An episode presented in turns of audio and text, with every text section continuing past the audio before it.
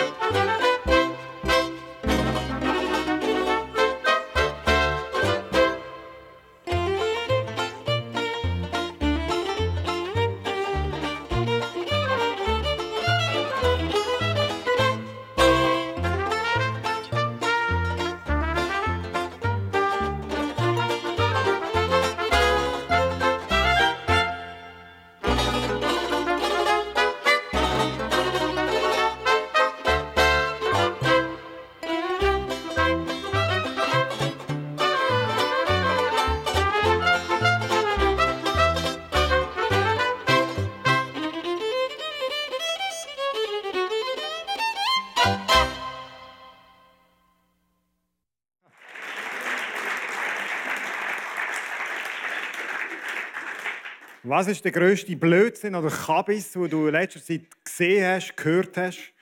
Vielleicht so ein Peach Weber Gedicht oder dass eine Snowboarderin Goldmedaille holt bei den Skifahrern oder so ein Tweet von einem amerikanischen Politiker oder so eine Szene während Tagen vorbereitet vom Fernsehen und dann der Bachelor, der eine Frau mitnimmt und sagt, ich habe da was vorbereitet.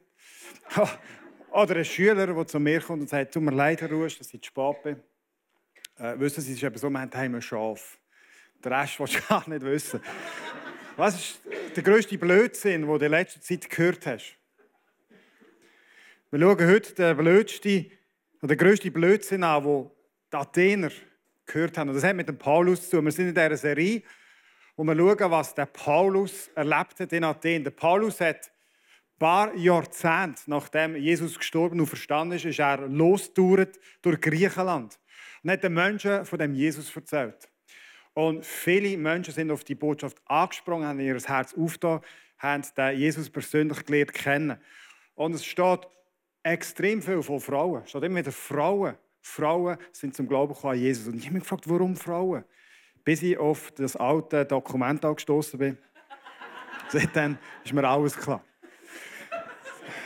Er ist hier in Athen und er trifft auf, das haben wir die letzten 2 Mal gehört, auf Philosophen, auf gescheite Leute. Und er schafft es, was längst nicht alle geschafft haben, er kann auf einen Areopag. Das siehst du auf einem Foto, das ist einfach so ein Berg erhoben. Da hat man wichtige Philosophien und Diskussionen hat man dort geführt. Und du, schon heute, wenn du dort vorbeigehen würdest, sehen, so eingraviert ist die Predigt, die Paulus dort hatte. Also es hat Auswirkungen kann sagen, bis in die heutige Zeit. Man hat gesehen, der Paulus geht dort her und er macht das sehr geschickt. Er hat ein Anliegen für die Menschen. Er geht nicht einfach her, er tut den Mund auf, er steht nicht einfach auf den Berg, sondern er probiert, die Menschen zu verstehen. Er schaut, was ist ihre grösste Not, wie dick sie, und erst dann tut er seinen Mund auf. Und dann gibt es so ein philosophisches, theologisches Hin und Her, wie bei uns letzte Woche im Lehrzimmer. Wir stehen an, Mikrowellen, es hat Stau gegeben, und da kommt einer dazu hinter mir. Ah, wie läuft das hier? Den letzten beißen die Hunde. Wer zuerst kommt, malt zuerst. So philosophische Weisheit. Oder? Und die natürlich theologisch zurück. Nein. Genau, die Letzten werden die Ersten sein. Das heißt, das ist aber himmlische Logik, sage ich. Die gilt hoffentlich heute schon auf der Erde hier. Also so musst du das vorstellen. So ist das. Ja, so. Mal. Da haben wir immer Angst um unsere Bildung und so. Das ist auf gutem Weg, kann ich sagen.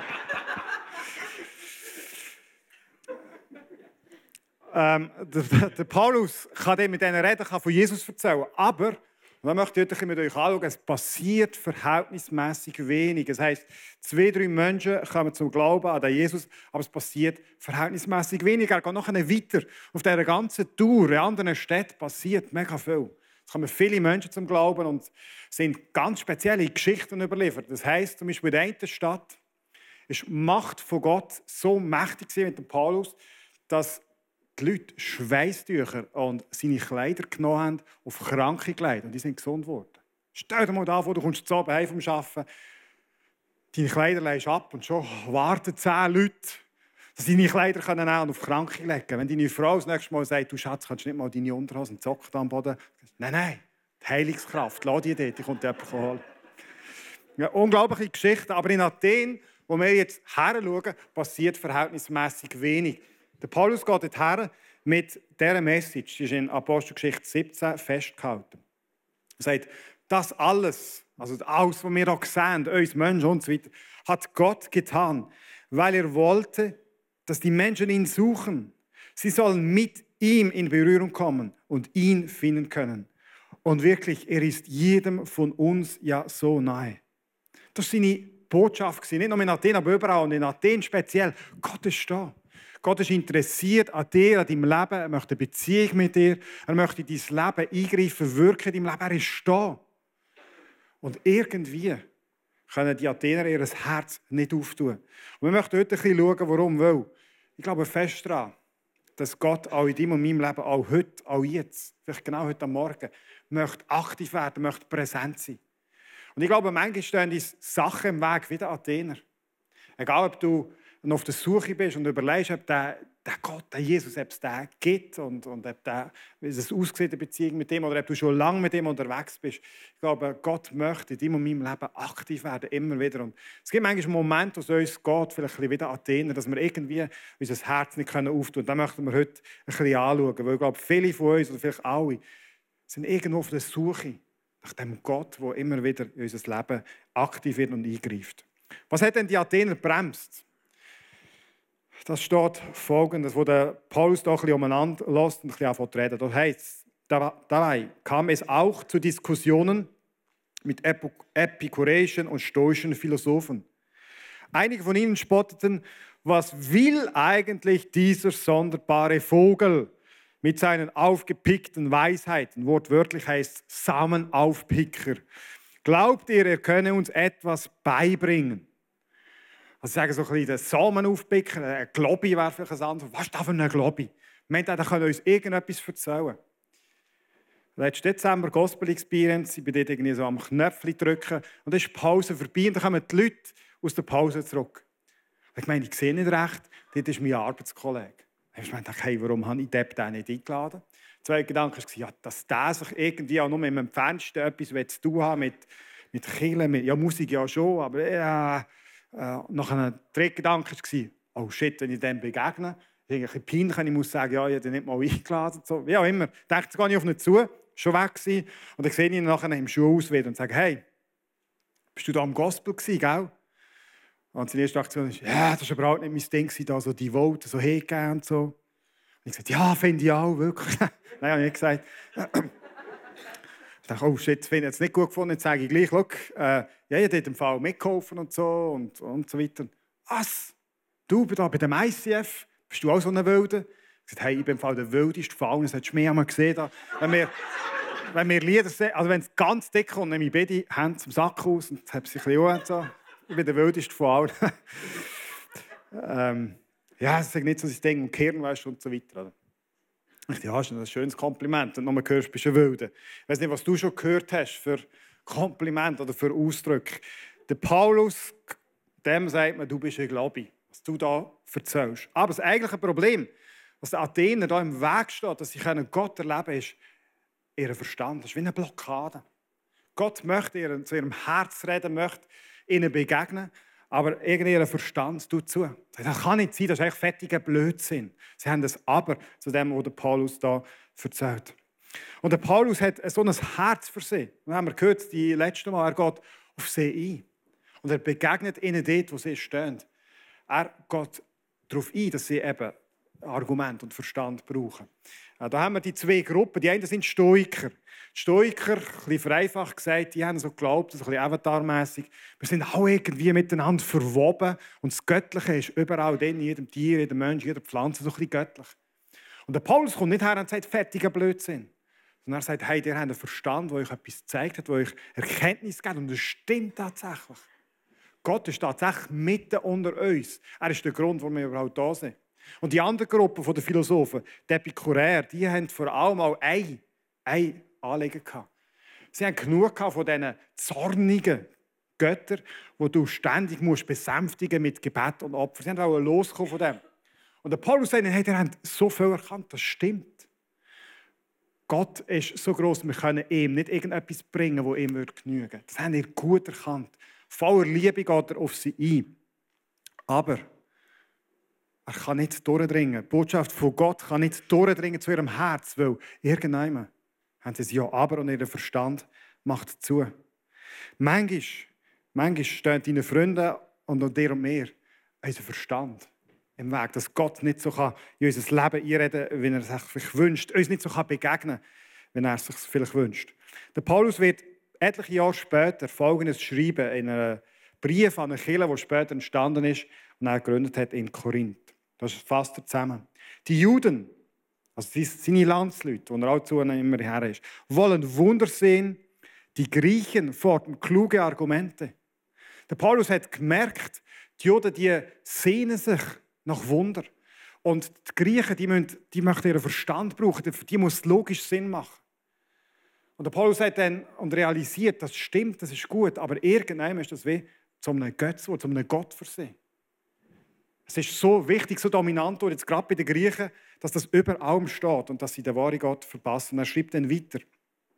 Ja, was haben wir denn zu berichten diesen Leuten? Er schreibt, wir jedoch verkünden Christus, den gekreuzigten Messias. Für die Juden ist diese Botschaft eine Gotteslästerung. Und für einen Juden ist klar, wenn einer am Kreuz hängt, dann ist er von Gott verstoßen, verflucht. Das kann nicht sein, dass der Jesus wirklich der Sohn von Gott ist. Es ist Gotteslästerung. Und die Griechen, wo so Verstand so wichtig ist, für die anderen Völker völliger Unsinn, Stuss, Blödsinn, Kabis. Was man da erzählt. Und dann geht er weiter und sagt, für die hingegen, die Gott berufen hat, Juden wie Nichtjuden. Also ich meine, die ihr Herz auftun an Jesus glauben, erweist sich Christus als Gottes Kraft und Gottes Weisheit. Denn hinter dem scheinbar so widersinnigen Handeln Gottes steht eine Weisheit, die alle menschliche Weisheit übertrifft. Gottes vermeintliche Ohnmacht stellt alle menschliche Stärke in den Schatten. Also er spricht da im Recht auch den Griechen zu, sagt, ja, der Verstand ist gut, wenn du da probierst, lieb Gott mit ganzem Herzen, mit ganzem Verstand. Probier Gott zu erfassen mit deinem Verstand. Aber wenn das Wichtigste ist, wirst du an Grenzen kommen. Und er hat realisiert, dass, was er da erzählt, das Evangelium von dem Jesus, da kannst du mit dem Verstand irgendwann schnell mal an Grenzen. Gott ist so viel grösser, weder der Verstand der Griechen und die und mein Verstand. Und ich habe mich gefragt beim Vorbereiten, wo sind Situationen in deinem und meinem Leben, wo uns der Verstand vielleicht eben auch irgendwie bremst. Nicht, dass der Verstand nicht gut wäre, wir sind froh, haben wir den, aber irgendjemand durch limitiert uns den vielleicht. Irgendjemand kann man vielleicht Gott nicht erfassen, verpasst ein Stück wie das, was er möchte in unserem Leben, weil wir einfach vielleicht auch zu klein denken oder ein Aber haben. Es zeigt sich vielleicht manchmal so, dass du hockst vielleicht in einer Celebration, du da davor das Move und du denkst, nein, nicht schon wieder über Geld. Wumm! Oder? Mach deinen Verstand gerade zu. Vielleicht möchte Gott dir helfen im Bereich Grosszügigkeit, möchte deinem Herz reden und du merkst irgendwo, der Verstand macht zu, du hast ein Ja, aber. Oder?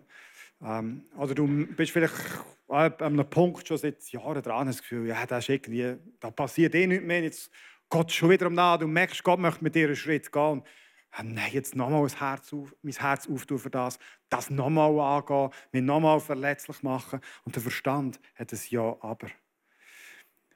Ich glaube, es gibt Situationen in unserem Leben, wo Gott wirklich dran ist und möchte mit dir und mir einen Schritt weitergehen. Und unser Verstand sagt, ja, aber, so wie da bei den Athenern. Und die Geschichte von Gott mit den Menschen ist voll von Leuten, die ein Ja, aber haben. Der Mose, der sagt, ja, aber Gott, ich kann nicht reden. Ich kann nicht zum Pharao. Der Abraham, der sagt, ja, aber ich bin zu alt, um Kinder zu bekommen. Der Petrus, der sagt, ja, aber Wasser trägt dem ja gar nicht. Der Samuel, der sagt, ja, das kann nicht die Stimme von Gott sein, weil ich bin ja noch zu jung. Gott redet doch nicht direkt zu mir. Der Josua, der sagt, hey, ich will das nicht packen wie der Mose. Ständig Sachen, wo der Verstand etwas sagt, was vielleicht sogar menschlich gesehen stimmt. Aber Gott ist so viel grösser. Wo gibt es Sachen in deinem Leben, wo du merkst, möchte Gott mit dir einen Weg gehen? Möchte Gott jetzt heute an diesem Morgen dran ist mit dir? Aber irgendjemand durch limitiert deinen Verstand, dass Gott zu deinem Herz reden kann und mit dir weitergehen kann. Schau, gerade Kopfmenschen unter uns. Der Verstand ist eine der stärksten Waffen, die du vielleicht hast, aber kann zu deiner Hypothek werden, wenn man es zu fest nur auf den Verstand einlädt.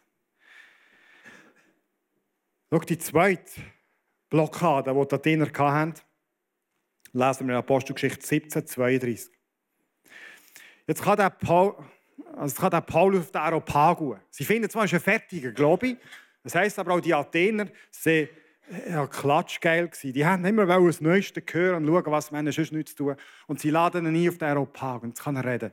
Und dann kommt er zum entscheidenden Punkt. Nachdem er ihnen gesagt hat, hey, ihr habt zu viel erfasst, sagt er, etwas möchte ich euch aber noch sagen. Viel grösser ist, als euer Verstand. Er sagt, als Paulus von der Auferstehung der Toten sprach, also Jesus ist gestorben und Gott hat ihn wieder erweckt, sprach ein Teil der Zuhörer in Gelächter aus. Und andere sagten, über dieses Thema wollen wir zu einem späteren Zeitpunkt mehr von dir erfahren. Damit endete die Anhörung und Paulus verließ die Ratsversammlung. Da gibt es eine zweite Blockade bei den Athenern, nämlich ihre Erfahrung. Da haben sie jetzt noch, sie haben schon vieles gehört, aber sie haben noch nie erlebt, dass ein Mensch tot war und wieder auferstanden ist. Und sie gehen an Paulus um, missverständlich zum Verstehen, dass das ist nichts für uns. Das kann nicht sein, du erzählst fertigen Humbug, weil unsere Erfahrung sagt uns etwas ganz anderes. Und ich glaube, das kann auch ein Punkt sein, wo uns im Leben Gott blockiert deine Erfahrung. Nämlich Erfahrung, die du vielleicht gemacht hast mit vielleicht in einer Kirche früher. Oder noch einmal, wo du dich auf Gott eingeladen hast, ein Risiko eingegangen bist für ihn und es ist ehrlich gesagt nicht so rausgekommen, wie du dir erwünscht hast. Oder vielleicht hast du gebetet für etwas, ganz lang. Sag ich, Gott, ich brauche dich so dringend. Und es ist keine Antwort vom Himmel. Und irgendwo hast du die Erfahrung und die prägt sie dann dein Leben. Du hast irgendwie das Gefühl, vielleicht betest du sogar noch, aber du hast irgendwie das Gefühl, ja, es hat keine Kraft und bewegt nichts. Wir haben vor Jahren, als wir da als Kirche in das neue Gebäude rein sind, aus einem kleineren Gebäude, sind wir dafür gegangen, dass an einem Sonntag noch viel mehr Menschen Platz haben. Mehr Menschen können erreicht werden mit dieser Botschaft, mit der Liebe von Gott. Und wir haben unter anderem auch Geld gesammelt. Und ich habe mit meiner Frau überlegt, wir möchten alle Teil beitragen, wie viel und wann. So sind wir unser Budget durch. Und das alle guten Leute in der Schweiz machen, macht ein schönes Budget. Oder? Und dann haben wir gesehen, als Autokonto. Wir haben überlegt, so und so viele Jahre geht es. Dann brauchen wir ein neues Auto und wir haben angefangen zu sparen, monatlich. Und dann haben wir gesagt, okay, jetzt gehen wir das Risiko ein, wir müssen das Auto etwas später kaufen, wir müssen das Autokonto leeren und geben das da für das Projekt. Ein paar Monate später, Auto kaputt. Oder? Gut, das hat auch damit zu tun, dass meine Frau geSMS'elt hat während dem Autofahren. Das war vielleicht nicht gerade der Blitz vom Himmel gewesen, oder? Aber wie auch immer, im ersten Moment denke ich schon ein bisschen, ja, also wenn ich jetzt das Geld nicht gegeben hätte, hätte mir jetzt viel weniger Probleme. Und letztes Jahr, als wir die Reach-Kampagne lanciert haben, wo wir noch drin sind, haben meine Frau und ich wieder gesagt, hey, wir möchten gerne etwas geben. Aber das ist mehr wieder das Ding gekommen, oder? Ja, was ist, wenn du jetzt irgendjemand nimmst das Geld weg, das fehlt dann dort, und was ist, wenn du dort wieder? Und so. Vielleicht kennst du das. Also, du hast irgendjemand, vielleicht gerade speziell, hast du das Gefühl, ich bin mit Jesus da unterwegs und dann passiert etwas, was du dir anders vorgestellt hast. Eine Beziehung, die flöten geht. Du warst so sicher gewesen, dass Jesus hinter dieser Beziehung steht und hast vielleicht sogar noch gebetet darüber. Und jetzt merkst du, wie dir das hemmt. Und du hast Mühe, wieder neu vertrauen, dass Gott mit dir möchte Weg gehen. Und das ist da bei den Athenern passiert. Die haben das nicht zusammengebracht mit ihrer Erfahrung. Und da möchte ich, dass wir heute Morgen ein Stück weit frei werden von diesen zwei Sachen. Der Kopf, der uns blockiert und die Erfahrung, die uns im Weg steht. Da sind wir letzte Woche Skifahren. Und unsere Kids haben schon lange nicht mehr so richtig Ski gefahren. Das heisst, Stemmbogen war angesagt. Von zuoberst bis zu unterst Stemmbogen. Und der Kleiner ist ein rechter Kopfmensch. Ich weiss nicht, wo er das gegeben hat, wie auch immer. Keine Ahnung. Und das ist ihm einfach nicht gelaufen, schon den ganzen Tag nicht. Das Problem war, er hat die eine Kurve nicht so recht hergebracht. Die Rechtskurve nicht so wollen, die Linkskurve schon. Man kann sich vorstellen, wie das ist. Vielleicht kennst du das selber. Wenn du die Linkskurve vertrauen hast, Rechtskurve nicht. Du landest immer links, am linken Rand der Piste. Oder? Du siehst nachher immer, ja, die Richtung ging es jetzt noch. Paulus hat das Bein und geht runter, rechts, wie auch immer. Ein Krampf war den ganzen Tag. Das Bein hat ihm wehgetan, weil er immer auf der einen Kante gestanden ist. Und wir sind müde. Also es war schon ein schöner Tag, aber ihm ist es nicht so gelaufen. Und die letzte Fahrt, wir gehen ab, es kommt so ein Wegweiser, ich schaue an, klar, wir müssen geradeaus, nächste Kreuzung müssen wir gerade, bis zur nächsten Kreuzung, gewartet, bis meine Frau kommt daher, sagt, wir müssen hier links. Ich lasse natürlich immer auf meine Frau, also sind wir links. Wir sind ein bisschen gefahren und plötzlich ist mir schlagartig bewusst worden, warum, dass wir nicht eben gerade hatten, eine schwarze Piste. Und es ist so runtergegangen, bis wir das Echo gehört haben. Und der kleine Pföder, also kleine Pföder ist er auch nicht mehr, aber er steht dort. Und er sieht, es geht runter. Er sagt, nein, Papi, komm da nicht runter. Und dann schaltest du zuerst den Motivationsmodus, oder, als Vater. Ja, was? Ist gar nicht so steil, lei. Und gar nicht so tief, Und er ist dort und völlig blockiert, es geht nichts mehr. Oder? Sein Verstand sagt ihm, wenn ich jetzt hier loslasse, wenn ich aus dem Stemmbogen rauskomme, also ich vorwärts komme, dann geht das Loch ab. Das geht nicht auf. Und seine Erfahrung von diesem Tag blockiert ihn. Weil die Scheichen tun ihm weh und er hat gewusst, es wird nicht gelaufen. Er steht an diesem Hocker oben. Und er probierst weiter. Und dann schafft er es. Er hat wirklich, aber Tränen sind ihm runtergelaufen und auf einen Meter hat er geschafft. Dann sagst du, hey, super, schon die Hälfte. Da unten ist nachher mega flach. Du schaffst das. Aber kommst du immer. Also die blöden Sprüche, oder, die du machst. Probierst aus. Wenn du runterkommst, dann sprichst du irgendwie etwas. Oder? Irgendein Schwächst ist dann der Modus und sagst, ja, lass, was willst du machen? Kannst von mir aus auch wieder die Ski abziehen und darauf laufen, können wir auch machen. Ja, kannst du auch die Ski abziehen und warten, bis der Schnee schmelzt, dann im Sommer runterlaufen. Ja, komm, jetzt tu nicht so den Feuz, hat da mit links, wer da blind runterkommt. Du probierst aus, oder? Ja, und sie sagt dann die Frau, ja, komm, nimm ihn endlich zwischen die Beine, oder? Ja, richtig, das war ein das Problem. Aber ich bin irgendwie zu einem, aber dann merkst du, völlig verkrampft, völlig blockiert. Und dann nehme ich ihn zwischen die Beine und sage, schau, jetzt machen wir das aber so, ich habe da den Stock vorne her. Aber auch schon mir zu lieb, tu dich nicht einfach auf diesen Stock anlöpfen. Wenn du das schon mal gemacht hast mit dem Kind, dann weißt du, die sich dann manchmal richtig lassen. Das ganze Gewicht hast du nachher drauf. Aber das habe ich auch nicht. Und ich sagte, schau, wir gehen das zusammen runter, aber du musst immer noch selber ein bisschen Kante geben. Du musst selber ein bisschen auf diesen Ski bleiben stehen, du kannst nicht einfach drauf fallen. Und so sind wir nachher schön runtergefahren. Und das ist ein Bild für mich, glaube ich, auch, wie Gott mit dir und mir möchte umgehen. Gott sagt nicht, ja, vergiss, ich mache jetzt einfach alles, also nicht einfach machen, ich mache alles selber für dich. Du musst nichts studieren, vergiss deine Erfahrung, Verstand brauchst du auch nicht, sondern Gott möchte mit deinem Verstand, mit deiner Erfahrung sicher schaffen. Aber es gibt Momente, wo uns das so fest blockiert, dass wir es nicht von Gott führen können. Und ich glaube, heute Morgen kann ein Punkt sein, wo du den neu kannst. Einen Bereich auf Gott einlassen. Es hat geheißen dann für meinen Sohn, dass er sich, klar ist das nicht das erste Mal, da ist es leichter gefallen, aber er den Druck ein Stück weit ein bisschen loslässt und lässt sich führen. Und einfach gesehen, ja, mit dem Papi zusammen geht es dann ab und geht es gut. Die Frage ist, gibt es einen Punkt in deinem Leben morgen, wo dein Verstand dich blockiert? Wo du ein Ja-Aber hast? Wo vielleicht dein Kopf sagt, ja,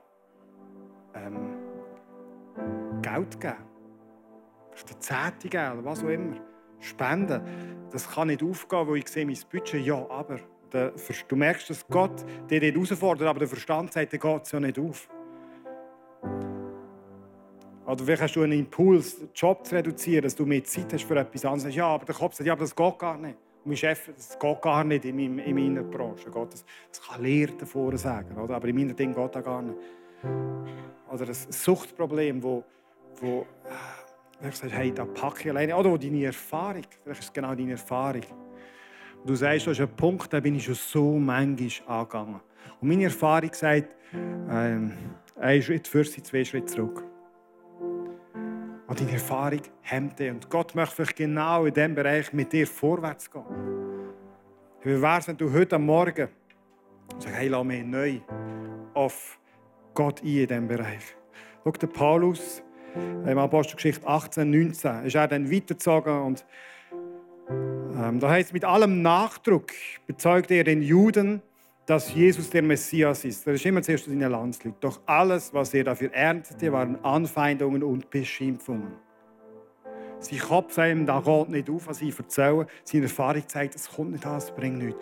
Und dann ermutigt ihn Gott mit einem Traum und er sagt ihm eine Vision. Der Herr sagte in einer nächtlichen Vision zu Paulus, hab keine Angst, sondern verkünde unbeirrt die gute Nachricht. Ich bin bei dir. Und das ist der Punkt, wo Gott uns immer wieder neu möchte sagen. Ja, vielleicht sagt dein Verstand ja, aber, und vielleicht sagt deine Erfahrung, es ist nicht gut gegangen in letzter Zeit, aber lass uns noch einmal zusammen einen Schritt gehen.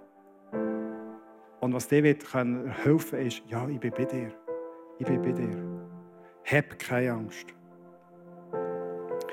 Wo dein Leben ist dran, dass du einen Schritt gehst. Vielleicht heute Morgen sagst du, ja, aber ich gehe trotzdem. Vielleicht bist du heute Morgen da und du weißt gar nicht recht, was ist eigentlich der nächste Schritt? Wo ist Gott mit mir unterwegs? Ich möchte dich einladen, wenn wir den nächsten Song und die nächsten zwei Lieder singen, einfach mal Gott zu fragen. Vielleicht hast du das noch nie gemacht, schon manchmal. Sag einfach, Gott, ich habe keine Ahnung, was du im Moment über mich denkst, wo du möchtest weitergehen mit mir, aber ich tu mal mein Herz auf und dann hörst du einfach. Und dann kommt dir vielleicht irgendeine Person in den Sinn, es kommt dir eine Situation in den Sinn, irgendetwas kommt dir in den Sinn.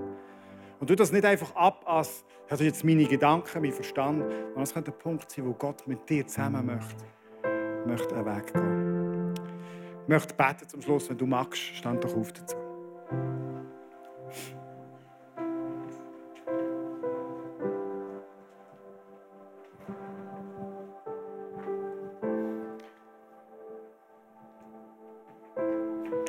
Gott im Himmel, du bist so viel grösser als mein Verstand.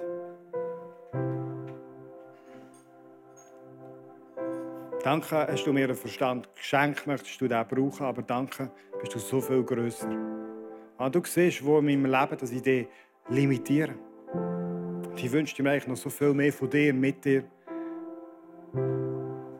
Und du siehst, es ist ein Punkt in meinem Leben, wo ich ein Ja, aber habe. Und ich sage dir heute Morgen, Jesus, ja, trotzdem. Obwohl ich das aber habe. Ich möchte das wagen, neu wagen, mit dir vorwärts gehen in diesem Bereich. Und ich brauche so auch Angst. Ich habe Paulus Angst gehabt, ich brauche so die Zuspruch. Ich das empfange, die Zuspruch, dass du bei mir bist. Dass ich darum keine Angst haben muss. Jesus, ich lege dir auch meine Erfahrung her, die ich in diesem Bereich gemacht habe, wo nicht erfolgreich war, die auch zu Verletzungen geführt hat. Und ich werde auch irgendwann bis heute nicht verstehen kann. Ich lege dir das her und bitte, dass du Heilung schenkst in mein Leben.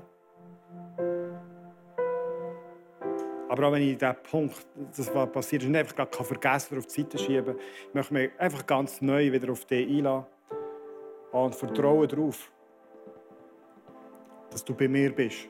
Für den nächsten Schritt, den ich gehe. Amen.